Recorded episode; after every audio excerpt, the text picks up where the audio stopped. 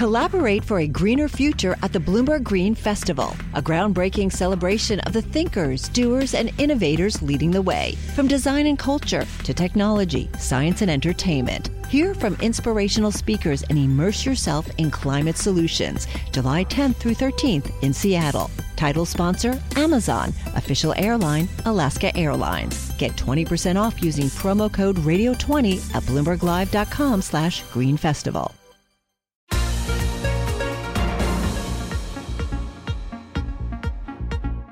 Welcome to the Bloomberg P&L podcast. I'm Pim Fox along with my co-host Lisa Abramowitz. Each day we bring you the most important, noteworthy and useful interviews for you and your money, whether you're at the grocery store or the trading floor. Find the Bloomberg P&L podcast on Apple Podcasts, SoundCloud and bloomberg.com.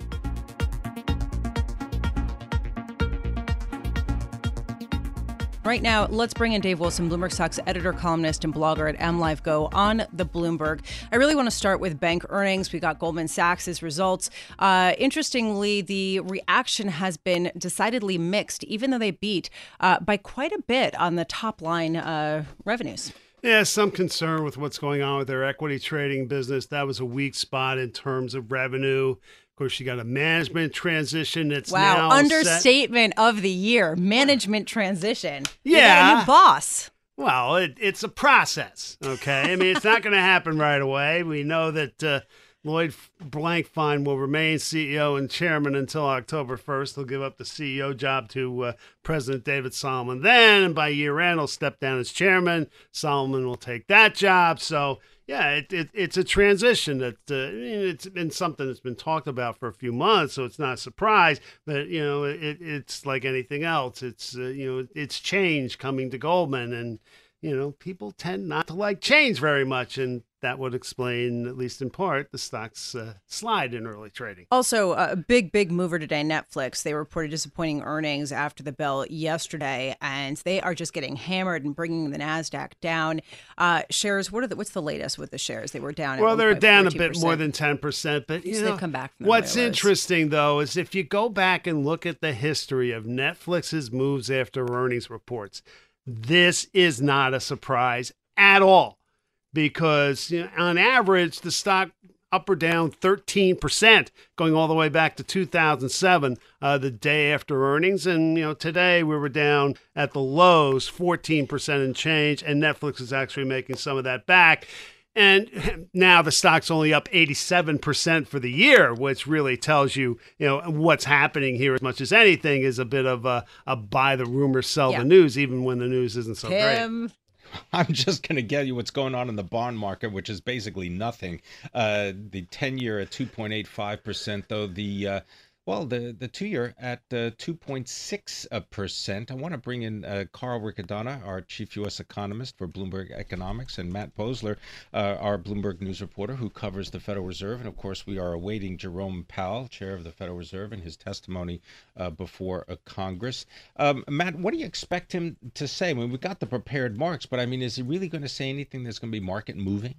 Well, that's a good question. You know, I think um, maybe if uh, they start getting into some more detailed questions about the Fed's plans for interest rates this year and next year, you know, there's a big question about um, the Fed kind of sees there's this neutral interest rate that they think once they get to that neutral rate, then um, you know they will no longer be stimulating the economy. And so the big question for next year is once they get to that neutral rate, which will probably happen next year, they think it's around 275, three percent then do they keep going and actually starting to outright restrict economic growth because they're worried about unemployment being too low um, and maybe inflation, you know, going higher. So we don't really see any indication that Jay Powell in these prepared remarks really feels like that's right. you know going to be necessary. Maybe he's going to be asked about the trade war. Yeah, so that's uh, that's also something that you know could could definitely have implications. He kind of you know very briefly touches on it in these prepared remarks, but doesn't really say anything you know about what it means in particular. So that could be interesting uh, line of questioning as well. Carl, come on in here. Uh, going to be a lot of questions also about the labor market, which is sort of confusing. We have this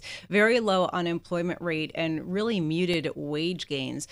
How could he be surprising on this? I mean, do you think that he's going to say anything of note here?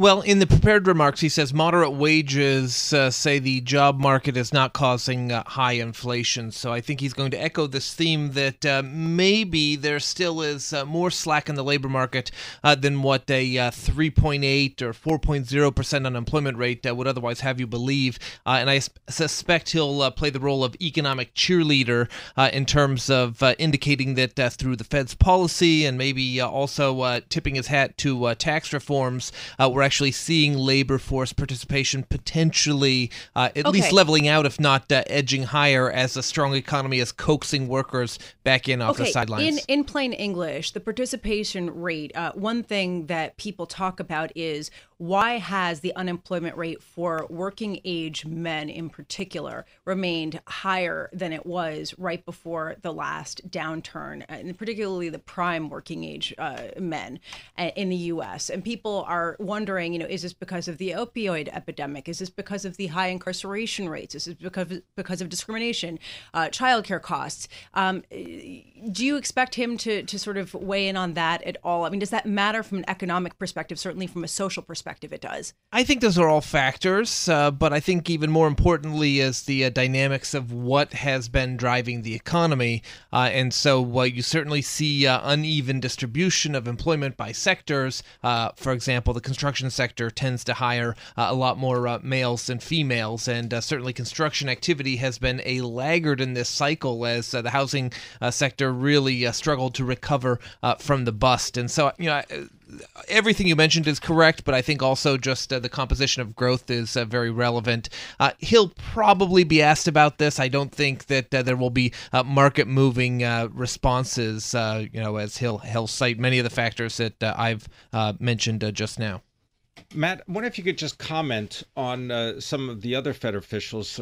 For example, Neel Kashkari recently talking about the yield curve. Do you think that Chairman Powell will get questions referencing Neel Kashkari? Yeah, you know, I can't imagine the yield curve is too top of mind for a lot of these senators, but on the other hand, it is, you know, a three hour uh, hearing, right? So, I mean, that is something that could come up um, at some point. Certainly, it's the talk of the town on Wall Street. Everybody's looking at this yield curve flattening, almost flat. Um, obviously, historically, uh, that has uh, sort of been followed by recessions, and so a lot of people are worried about that. I mean, the interesting thing about Fed officials talking about that so much is, you know, to some extent they do control uh, not only the short-term interest rate, but where that long-term interest rate settles as well. Because if you think it's sort of the average of, you know, expected short-term interest rates over the next 10 years, then they can kind of affect that. And so if you look at their long-run neutral rate that we were just talking about earlier, that's right between 275 and 3%, that's exactly where the 10 year yield is as well. So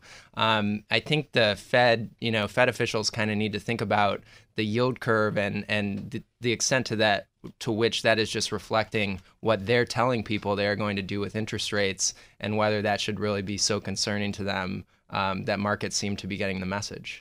All right, Dave, come back in here. Uh, with respect to equity markets, uh, do you expect them to have any reaction to anything that Fed Powell uh, could say? For example, if he says, look, uh, we don't necessarily think that the yield curve is setting the same signals that it has in the past. We're going to keep raising rates at a steady uh, and, and slow pace, but we're going to stay on our trajectory.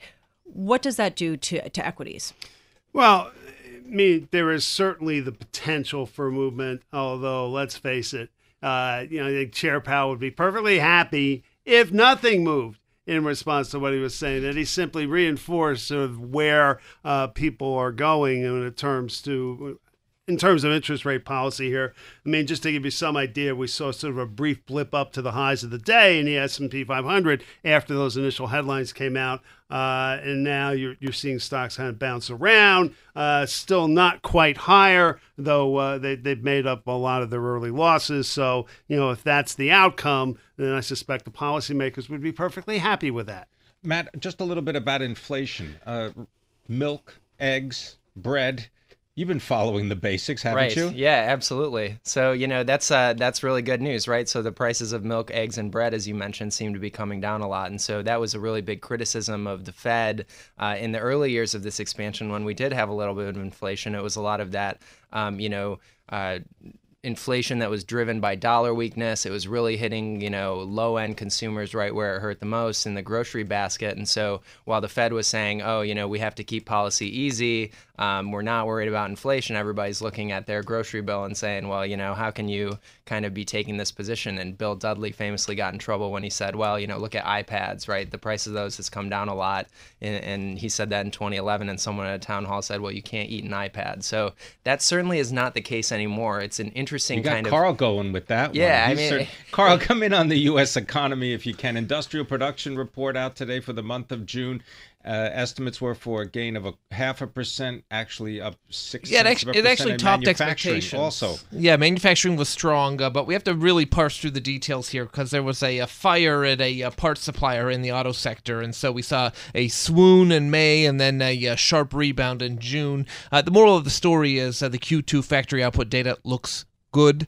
Uh, the Q2 consumer spending data look great, uh, and we're looking at a quarter that will probably uh, register a GDP gain of, if not in the high threes, maybe even in low four percent uh, territory. Uh, but we shouldn't get too excited about one uh, single quarter because uh, we will see a moderation in the second half Yeah. of the year. Uh, there's this usual whipsaw between a weak Carl, Q1 and Carl, a strong I'm Q2. sorry, I'm going to have to break in here. Uh, Jerome Powell, Federal Reserve Chair, is now starting his testimony uh, before the House. Let's listen in.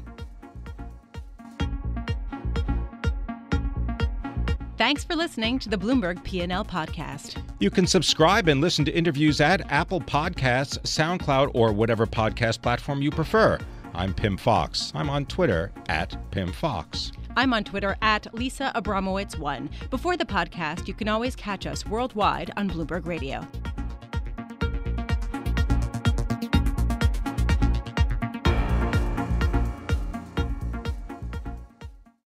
Collaborate for a greener future at the Bloomberg Green Festival, a groundbreaking celebration of the thinkers, doers, and innovators leading the way. From design and culture to technology, science, and entertainment. Hear from inspirational speakers and immerse yourself in climate solutions. July 10th through 13th in Seattle. Title sponsor Amazon, official airline Alaska Airlines. Get 20% off using promo code radio20 at bloomberglive.com slash green festival.